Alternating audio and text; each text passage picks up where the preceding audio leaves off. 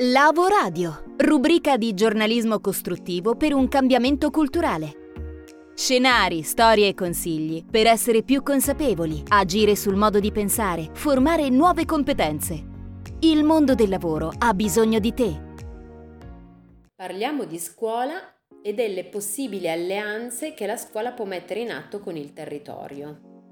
E parliamo della figura dell'orientatore come figura ponte all'interno di questi patti che possiamo chiamare comunità educanti. L'argomento è interessante perché la scuola, nonostante le criticità che la attraversano da anni, resta l'istituzione centrale per la crescita educativa e, a partire da qui, il motore per il potenziale sviluppo sociale.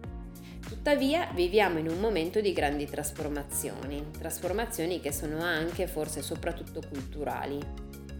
In questo contesto è lecito chiedersi se la scuola possa essere lasciata da sola a occuparsi di sfide che sono sempre più complesse, oppure se al contrario diventi opportuno progettare alleanze con il territorio che, pur mantenendo la scuola al centro, possano collaborare in maniera sinergica alla realizzazione di nuovi luoghi per la fioritura di talenti e di capacità.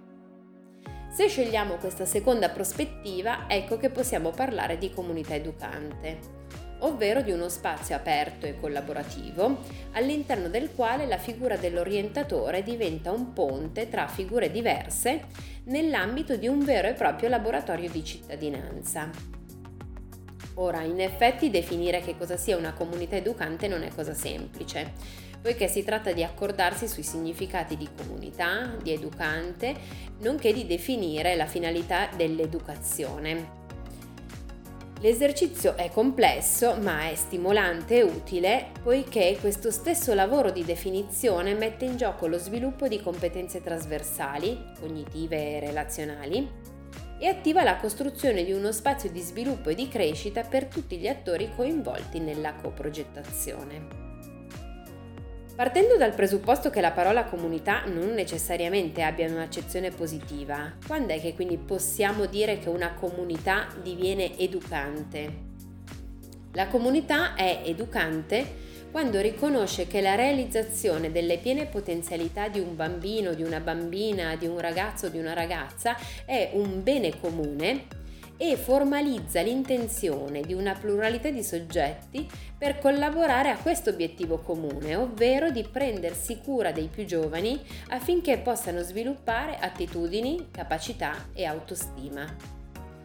L'attivazione di comunità educanti è quindi una strategia possibile laddove la scuola si apra alla collaborazione e allo scambio con il pubblico, il privato, il mondo profit e non profit, dando vita ad un ambiente potenziante per l'intero territorio. L'educazione, in questo senso, va quindi al di là dell'istruzione formale. Costruire processi di interazione tra scuola e territorio è una sfida che riguarda non solo docenti ed educatori, ma anche genitori, enti pubblici, mondo del terzo settore, realtà produttive di servizio, in un atto di responsabilità che diviene presa in carico collettiva del percorso educativo di tutti gli studenti. La costruzione di una comunità educante è quindi non un punto di partenza o di arrivo, ma un percorso fatto di dialogo e di confronto. Alla base di questa modalità, che è una modalità di coprogettazione, c'è un'idea chiara di lifelong learning. Perché? Perché la comunità educante è una comunità che educa tutti, a prescindere dall'età, e che attraverso l'interazione e il reciproco aiuto contribuisce a rafforzare l'idea di una educazione come diritto. Una comunità educante è quindi un processo intenzionale in cui si lavora collettivamente per lo sviluppo di consapevolezza per mettere a sistema le competenze con l'obiettivo di aumentare le opportunità delle ragazze e dei ragazzi di realizzare pienamente le proprie potenzialità. Ecco quindi che emerge l'idea di comunità educante come di un ecosistema relazionale per l'orientamento. Ed ecco quindi che possiamo parlare del ruolo dell'orientatore nella comunità educante.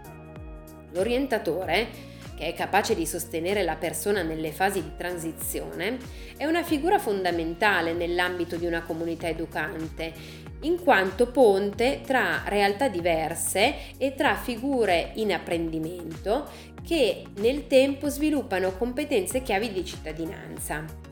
Ne citiamo alcune, per esempio imparare a imparare, saper progettare, saper comunicare, collaborare e partecipare, risolvere problemi, agire con responsabilità. L'orientatore accompagna nel cambiamento e facilita la costruzione di scenari innovativi con rigore metodologico, ma anche con creatività. In questo ambito la costruzione di tavoli di lavoro può eh, avvalersi della metodologia del design thinking, eh, il design thinking può essere un'ottima strategia perché ci aiuta nella risoluzione di problemi complessi attraverso un approccio sistemico e incentrato sulle persone. Usiamo quindi il design thinking per orientare perché abbiamo bisogno di un nuovo modo di progettare che ci permetta di ottenere dei risultati veri e duraturi. Ecco perché sempre di più si sta diffondendo questa metodologia per affrontare le sfide dell'educazione e dell'istruzione del futuro.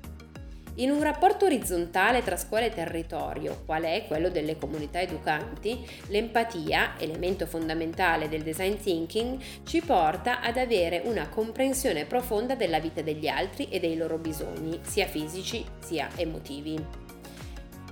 In conclusione, Possiamo dire che la comunità educante è quindi una strategia che pone la scuola al centro di un processo di interazione e di sviluppo per tutto il territorio.